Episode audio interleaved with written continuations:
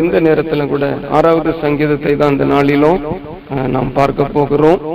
அதாவது இந்த சங்கீதம் தாவீதுடைய உபத்திரவத்தின் காலத்துல நெருக்கத்தின் நேரத்தில் தேவனை நோக்கி முறையிடும் ஒரு கூக்குரலின் சங்கீதமாக இந்த சங்கீதம் இருக்கிறது என்று சொல்லி நேற்று தினத்திலே நாம் பார்த்தோம். தாவீதுடைய பாவ அறிக்கை சங்கீதம் என்றும் சொல்லலாம். ஆகவே இந்த முதல் ஏழு வசனங்கள் தன்னுடைய பாடுகள் மத்தியில கூட தேவனுடைய உதவியை எப்படி இந்த சங்கீதக்காரன் நாடுகிறான் என்பதை குறித்து தான் இந்த சங்கீதம் தெளிவுபடுத்துகிறது. ஆகவே நேற்றைய தினத்தில் அநேக வசனங்களை கொண்டு பாடுகளை குறித்து நம்ம பார்த்தோம்.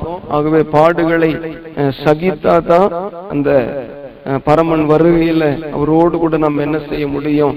கூட செல்ல முடியும். ஆகவே இந்த பூமியில காணப்படுகிற உபத்திரவங்கள் இந்த பூமியில காணப்படுகிற பாடுகள் அஹ் எல்லாமே நம்மை அழிக்க அல்ல நம்மை உருவாக்கவும் இன்னும் கர்த்தருக்குள் நம்மை பலப்படுத்தவும் ஒரு சில நேரங்களில பாடுகள் வழியாக தேவன் நம்மை நடத்துவார் என்று சொல்லி வேதத்தில் அநேக வசனங்கள் கூறுவதை நாம் பார்க்க முடிகிறது. அல்லேலூயா ஸ்தோத்திரம். அப்ப இந்த நாளில கூட அந்த வசனத்திலிருந்து ஒரு சில காரியங்களை நாம் தியானிக்க இருக்கிறோம். தாவிது வாழ்க்கையில வந்த சூழ்நிலை என்ன?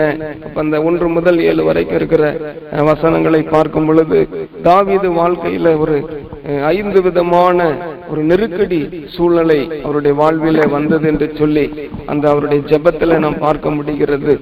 ஆகவே முதலாவது வசனத்துல நாம் வாசிச்சா எல்லாருமே சேர்ந்து வாசிக்கலாம்.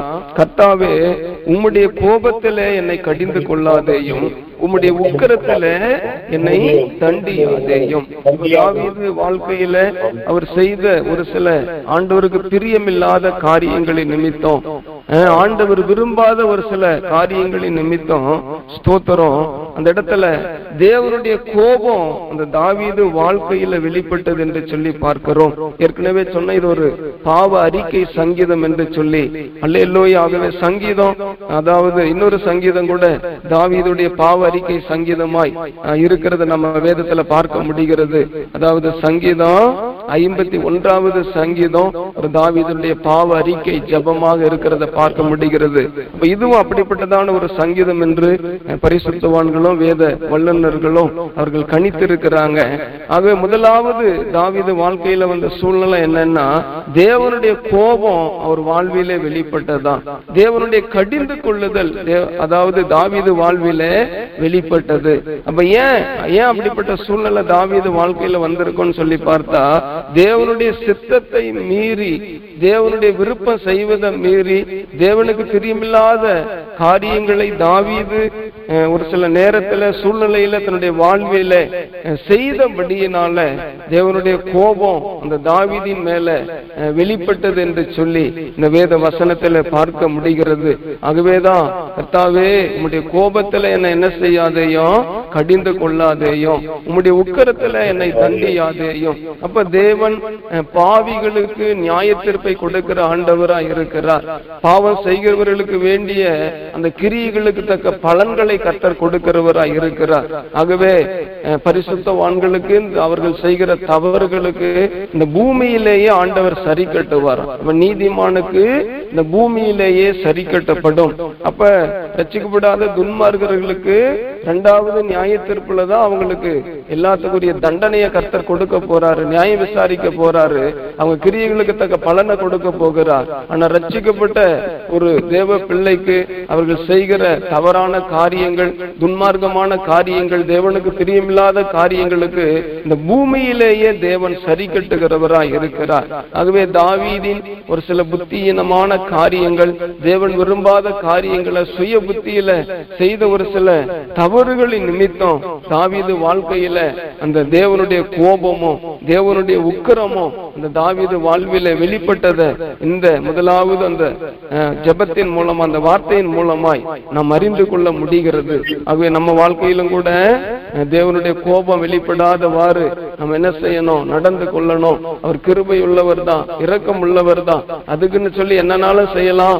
ஆண்டவர் மன்னிச்சிருவாரு அப்படின்னு சொல்லி நம்ம தவறான சிந்தை கொண்டவர்கள் இருக்க கூடாது ஆகவே நடுக்கத்தோடு பயத்தோடு கத்தோடைய சமூகத்துல நம்ம என்ன செய்யணும்? இருக்கணும். ஆமா. எதுக்கு பயப்படுறோமா இல்லையா? ஆண்டவருக்கு பயந்து நடக்கும்படியாய் தேவன் நம்மிடத்துல அதை எதிர்பார்க்கிறார். ஆகவே சங்கீதத்துல கூட இரண்டாவது சங்கீதம் ஸ்தோத்திரம் பதினொன்னு பன்னிரெண்டுல கூட நம்ம ஏற்கனவே தியானித்தோம். பயத்தோடு கத்தரை என்ன பண்ணுங்க? சேவிங்க. நடுக்கத்தோடு களி கூறுங்கள். குமாரன் கோபம் கொள்ளாமலும் நீங்கள் வழியில அழியாமலும் இருக்கும்படி அஹ் ஸ்தோத்திரம் அவரை முத்தம் செய்யுங்கள். கொஞ்ச காலத்துல அவருடைய கோபம் பற்றி எரியும். அவரை அண்டிக் கொள்கிற யாவரும் பாக்கியவான்கள். ஆகவே இந்த பரிசுத்த பிரயாணத்தில இந்த விசுவாச பாதையில அந்த குமாரன் கோபம் கொள்ளாதபடிக்கு நாம் என்ன செய்யணும்? நம்ம வழியில அழிந்து போகாது இருக்கும்படி என்ன செய்யணும்? அவரை முத்தம் செய்யணும் அவர் அண்டிக் கொள்ளணும். பயத்தோடு அவரை சேவிக்கணும் நடுக்கத்தோடு அவருடைய சமூகத்திலே களி கூற வேண்டும் என்று சொல்லி தேவன் விரும்புகிறார். அப்ப தாவீது வாழ்க்கையில் இருந்த சூழ்நிலை முதலாவது கத்தருடைய சித்தத்தை அவர் செய்யல. ஒரு ஸ்தோத்திரம் சுய புத்தியில ஒரு சில புத்தீனமான காரியங்களை தாவீது செய்தார் என்று சொல்லி அவருடைய ஹிஸ்டரியில பார்க்க முடிகிறது. ஸ்தோத்திரம் அதுல ஒரு சம்பவம் கூட சொல்லணும்னா அந்த கணக்கெடுக்கிற சம்பவம் அதாவது இஸ்ரேல் ஜனங்களை கணக்கெடுத்து தொகை பார்த்த சம்பவம் அது மாத்திரம் இல்லாம அந்த ஒரு சில ஸ்தோத்திரம் தவறான மனுஷீகத்துல செயல்பட்ட ஒரு சில காரியங்கள். ஆகவே இதெல்லாமே தாவீது வாழ்க்கையில எதிர்காலங்களில பெரிய பிரச்சனையை கொண்டு வந்துச்சு. போராட்டத்தை கொண்டு வந்தது. அப்ப அப்சலம் கூட எழும்பி தாவிதை கொல்லவும் தாவீதை துரத்தவும் அப்படிப்பட்ட சூழ்நிலை வந்ததுக்கு காரணம் தாவீது வாழ்க்கையில ஒரு சில புத்தியினமான காரியத்தை செய்ததுனாலதான். ஆகவே நம்ம ரச்சிக்கப்பட்டுட்டோன்றதுனால நம்ம எல்லாம் நான் நினைக்கிறது எல்லாமே சரிதான். நான் நினைக்கிறது எல்லாமே கர்த்தருடைய சித்தம் தான் சொல்லி என்ன பண்ணக்கூடாது ஓடக்கூடாது அது தேவ சித்தமா? அது புத்தியீனமானதா? இல்ல தேவன் விரும்புகிறதான்றத அலசி ஆராய்ஞ்சு பார்க்காம செஞ்சா நம்ம என்ன செய்யறோமோ அதுவே நம்ம வாழ்க்கையில அது தேவ கோபத்தை கொண்டு வந்துரும். ஆமென். அல்லேலூயா. அப்ப தேவனுடைய கோபம் அந்த தாவீது வாழ்வில வெளிப்பட்டது. அவருடைய கடிந்து கொள்ளுதல் அவருடைய உக்கரகம் அதாவது தாவீது வாழ்வில வெளிப்பட்டது. கர்த்தர் கொடுக்கிற அந்த ஒரு சில சின்ன சின்ன சிக்ஷைகள் தண்டனைகள் இந்த தாவீது வாழ்வில் வந்ததை வந்ததா அந்த வேத பகுதியில நம்ம பார்க்க முடிகிறது. ஸ்தோத்திர இரண்டாவது சூழ்நிலை என்ன இருக்குதுன்னு சொல்லி பார்த்தா ரெண்டாவது வசனத்துல பாருங்க என்மேல் இரக்கமாயிரும் கர்த்தாவே நான் பெலனற்று போனேன். அப்ப தாவிது வாழ்க்கையில இருந்த ஒரு சூழ்நிலை பார்த்தா ஒரு பெலனற்ற ஒரு சூழ்நிலை. அப்ப பெலன் என்று சொல்லும் பொழுது ஆவிக்குரிய ரீதியில எடுத்துக்கொண்டா ஸ்தோத்திரம். விசுவாச குறைவுன்னு கூட சொல்லலாம். சரீர அளவில பெலன் என்று சொல்லலாம். அதாவது ஆத்துமாவிலே பெலனற்று போன ஒரு நிலையை குறித்தும் கூட நம்ம சொல்லலாம். ஆகவே சரீர அளவில் ஆகட்டும் ஆத்துமாவில் ஆகட்டும் ஸ்தோத்திரம். ஸ்தோத்திரம். இந்த தாவீது ஒரு பலனற்ற நிலையில காணப்படுகிறதை குறித்து இந்த சங்கீதத்தினுடைய அந்த தாவீதனுடைய கூக்குரல் ஜபத்தின் மூலமா நம்ம பார்க்க முடிகிறது. ஆகவே ஒரு பலனற்ற ஒரு நிலை சரீரத்திலும் பலன் இல்லாத நிலை ஆத்மாவிலும் பலன் இல்லாத நிலை ஒரு சோர்ந்து போன நிலை கலங்கி போன நிலை இந்த தாவீது வாழ்வில வந்ததுன்னு சொல்லி இந்த வசனத்தின் மூலமாய் நாம் பார்க்க முடிகிறது. பலனற்ற ஒரு நிலை. மூணாவது வசனத்துல வாசிச்சீங்கன்னா ஸ்தோத்திரம். என் ஆத்மா மிகவும் வியாகுலப்படுகிறது. ஆமா ஆத்மா சிக்குண்ட ஒரு நிலை. ஒரு சிலருடைய ஆத்மா பாருங்க ஒரு சில காரியத்துல சிக்குண்டு கிடக்கும். ஒரு சில தவறான காரியங்களில தேவனுடைய சித்தத்துக்கு அடுத்த காரியத்துல சிக்குண்டு. அத தேவனுடைய சித்தம் அதுதான் தேவனுடைய விருப்பம் என்று சொல்லி ஸ்தோத்திரம். தங்க சுய புத்தியில ஒரு காரியங்களை யோசித்து கொண்டோம் தீர்மானித்து கொண்டோம். இதுதான் ஆண்டவர் சொல்றாரு. இப்படிதான் ஆண்டவர் நடத்துறாருன்னு சொல்லி சுய புத்தியில விழுந்து போகிறவர்கள் நிறைய பேரு இருக்கிறாங்க. அப்ப அந்த தாவித வாழ்க்கையில கூட அந்த நெருக்கடி என்னன்னா அந்த போராட்டம் என்னன்னா அவருடைய ஆத்மா ஏதோ ஒரு காரியத்துல சிக்குண்டு போயிருச்சு. ஏதோ ஒரு சூழ்நிலையில அது அகப்பட்டு போய்விட்டது. அதனாலதான் அது வியாகுலப்படுகிறது.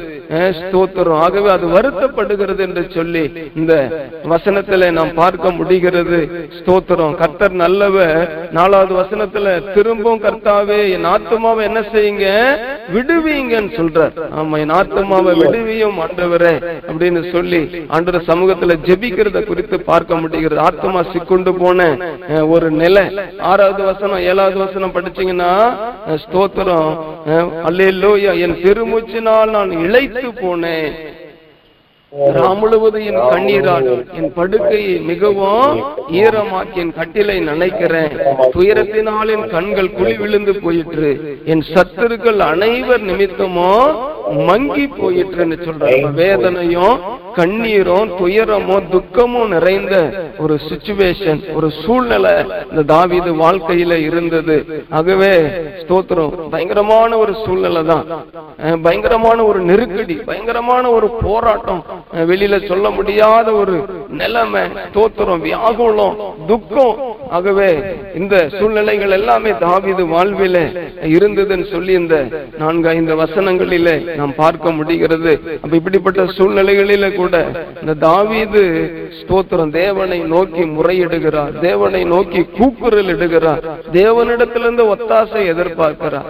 தேவனிடத்திலிருந்து அவர் உதவியை எதிர்பார்க்கிறார். தன்னுடைய சுய புத்தியில செயல்படாம இவ்வளவு நாள் என் சுய புத்தியில செயல்பட்டுதான். இப்படிப்பட்ட ஒரு சூழ்நிலைக்குள்ளாக நான் தள்ளப்பட்டேன்னு சொல்லி இந்த தாவீது உணர்ந்து இனியும் சுய புத்தியில செயல்பட்டா நம்முடைய வாழ்க்கை அழிஞ்சிரும்னு சொல்லி அந்த தாவீது உறுதியான ஒரு தீர்மானத்தை எடுத்து இந்த நெருக்கடி சூழ்நிலையிலும் கூட கர்த்தருடைய சமூகத்தை மாத்திரம் பிடித்து கொண்டு கர்த்தர் மேல் மாத்திரம் விசுவாசம் வைத்து இப்படிப்பட்ட ஒரு சூழ்நிலை இப்படிப்பட்ட ஒரு நெருக்கடியில் இருந்து தேவன் ஒருவரே எனக்கு உதவி செய்ய வல்லவர் என்று சொல்லி அந்த தேவனை உறுதியாய் பற்றி கொண்டு கூக்குரல் இடுகிற ஒரு தாவீதாக இந்த இடத்துல அவரை நாம பார்க்க முடிகிறது. அல்லே லோயா ஸ்தோத்திரம் ஐந்து விதத்துல தாவீது ஜோம் பண்றார். அந்த மூணாவது பகுதியா நம்ம பார்க்கும் பொழுது ஸ்தோத்திரம். ஐந்து விதங்களில அவர் செய்யக்கூடிய ஜபத்தை குறித்து இதுல சொல்லப்பட்டிருக்கிறது. ஸ்தோத்திரம் முதலாவது ஒன்னாவது வசனத்துல நம் மன்னியோன்னு ஜபிக்கிறார். அல்லையா தாவீதின் ஐந்து விதமான கூக்குரல் இந்த வசனங்களில வெளிப்படுத்தப்பட்டிருக்கிறது. ஒன்று முதல் ஐந்து வரைக்கும் பார்க்கும் பொழுது முதலாவது வசனத்துல கர்த்தாவே உம்முடைய கோபத்துல என்ன கடிந்து கொள்ளாதேயும் உம்முடைய உக்கரத்துல என்ன தண்டியாதேயும். முதலாவது மன்னி மன்னியும் கர்த்தாவேன்னு சொல்லி ஜெபிக்கிறார். ஆகவே இந்த நாட்களில கூட நாமும் அனுதினமும் தேவனுக்கு பிரியமில்லாத காரியங்களை நாம் செய்யக்கூடிய வாய்ப்புகள் உண்டு. ஒரு சிலர் தெரிந்தே செய்யறவங்க இருக்கிறாங்க. ஒரு சிலர் தெரியாத ஒரு சில காரியங்களை செய்து கூட சிக்கல்ல மாட்டிக்கிறவங்க உண்டு. ஆகவே தேவ சமூகத்துல உட்கார்ந்து ஜெபிக்கும் போதெல்லாம் என்னென்ன ஜெபம் பண்ணணும்? மன்னிப்பு கேட்டு ஜெபிக்கணும். அல்லேலூயா. இந்த தாவீது வாழ்வில இப்படிப்பட்டதான ஒரு நெருக்கடி இப்படிப்பட்டதான ஒரு சூழ்நிலையில என்ன மன்னியும் கர்த்தாவே. உடைய கோபத்துல கடிந்து கொள்ளாதையும் உடைய உக்கரத்துல என்னை தண்டியாதையும் என்று சொல்லி என் மன்னிப்பு கேட்டு ஜபிக்க கூடிய ஒரு தேவ மனிதனாய் காணப்படுகிறார். அல்லே லோயா ஆகவே நாமும் மன்னிப்பு கேட்டு ஆண்டவர் சமூகத்துல ஜெபிக்கணும். வாழ்வில பிரியமில்லாத காரியம் இருந்தா ஆண்டவர் விரும்பாத காரியம் காரியங்கள் இருந்தா ஸ்தோத்திரம். அதையே தொடர்ந்து செய்து கொண்டிருப்போம்னு சொன்னா நிச்சயம் ஆசிர்வாதத்தை பூரா இழந்துருவோம். அல்லேலோய பாவம் என்பது நம்முடைய வாழ்வில் இருக்கிற ஆசிர்வாதங்களை பூரா இழக்க செய்யக்கூடிய ஒரு பிசாசின் தந்திரம். ஆகவே அதை நாம் பிடித்து கொண்டோம்னு சொன்னா ஆசிர்வாதத்தை எல்லாம் இழந்து ஒரு நாளைக்கு நிர்கதையாகி நடுத்தெருவுல வந்து நின்று அதாவது முன்னிலையை காட்டிலும் பின்னல அதிக கேடுள்ள நிலைக்குள்ளாய் போய்விடும். ஆகவே ஸ்தோத்திரம் அஹ், மன்னிய கர்த்தாவேன்னு சொல்லி கூக்குரல் இடுகிறார் நாமும் நமக்காக மன்னிப்பு கேட்கணும். நம்ம குடும்பத்தில் உள்ளவர்கள் செய்யக்கூடிய புத்தீனமான காரியங்களை மன்னிக்கும்படி கேட்கணும் செய்யக்கூடிய ஒரு சில தவறுகளுக்காக நம்ம ஆண்டுடைய சமூகத்துல என்ன செய்யணும்? மன்னிப்பு கேட்டு செபிக்கணும் நம்முடைய தேசத்துக்காக அல்லையிலோய நாம் பார்க்கிற ஜனங்களுக்காக நம்ம மன்னிப்பு கேட்டு செபிக்கும் பொழுது தேவன் நமக்கு கிருபைகளை தருவா ஆகவே முதலாவது கூக்குரல் மன்னிப்பின் கூக்குரலா இருக்கிறது. மன்னிப்பு கேட்கிற ஒரு கூக்குரலா இருக்கிறது. ஓ லார்ட் forgive me என்று சொல்லி அந்த தாவீது தேவனை நோக்கி முறையிடுகிற ஒரு கூக்குரலாக அவர் ஜெபிக்கிறத முதலாவது வசனத்துல பார்க்க முடிகிறது. ஸ்தோத்திரம். இரண்டாவது வசனத்துல பாருங்க. எல்லாமே சேர்ந்து படிப்போம். என்மேல் இரக்கமாயிரும் கர்த்தாவே. இரண்டாவதா இந்த தாவீது குரல் இடுகிறார் என் மேல இறங்கும். எனக்கு இரக்கமாயிரும் கர்த்தாவே. அப்ப இன்னைக்கு ஆண்டவருடைய இரக்கம் நம்முடைய வாழ்க்கையில தேவை. ஆமா ஸ்தோத்திரம். விரும்புகிறனாலும் அல்ல ஓடுகிறவனாலும் அல்ல. இறங்குகிற தேவனாலதான் எல்லாம் ஆகும். நம்ம விரும்புறதுனால நம்ம ஓடுறதுனால நம்ம சுய புத்தியில செயல்படுறதுனால நமக்கு ஒரு ஆசீர்வாதமும் வராது. ஆமென். அல்லேலூயா. ஆகவே தேவனுடைய இரக்கம் நம்ம வாழ்விலே வெளிப்படணும். இந்த தேவனுடைய mercy நம்முடைய வாழ்விலே வெளிப்பட வேண்டும். ஆகவே இந்த தாவீது இரண்டாவதா கூக்குரல் இடுகிறார். கர்த்தாவே என் மேல இறக்கமா இருங்கப்பா நாமும் கேட்கணும். என் குடும்பத்து மேல இறக்கமா இரும் என் மேல இறக்கமா இரும் என் தேசத்தின் மேல இறக்கமா இரும் என் ஜனங்கள் மீது இறக்கமா இரும் கர்த்தாவே. உடைய இறக்கத்தை வெளிப்படுத்துங்க. அவர் இறக்கமும் உருக்கமும் நீடிய சாந்தமும் கிருபையும் உள்ள ஆண்டவர் அல்லவா. ஆகவே அவருடைய இறக்கத்தை தாவிது கேட்டு ஜெபிக்கிறத வசனத்துல பார்க்க முடிகிறது. ஆகவே நாமும் என்ன செய்யணும்?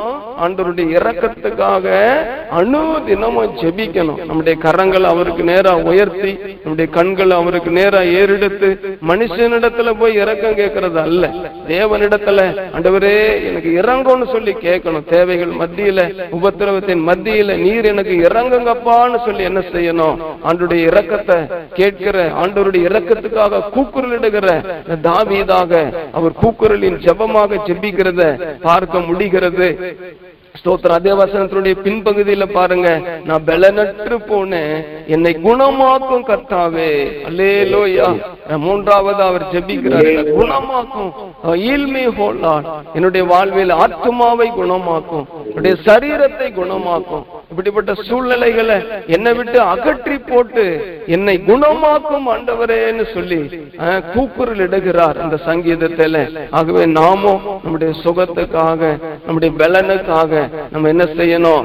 ஆத்ம சுகத்துக்காகவும் ஜெபிக்கணும் சரீர சுகத்துக்காகவும் ஜெபிக்கணும். நம்முடைய வாழ்க்கையில இருக்கிற எல்லா சுகவீனங்கள் மாறும்படியா ஒரு சிலருக்கெல்லாம் வியா வேலையில கூட வியாதி பிடிச்சு கிடக்கும். எப்ப பார்த்தாலும் அது என்ன செய்யும்?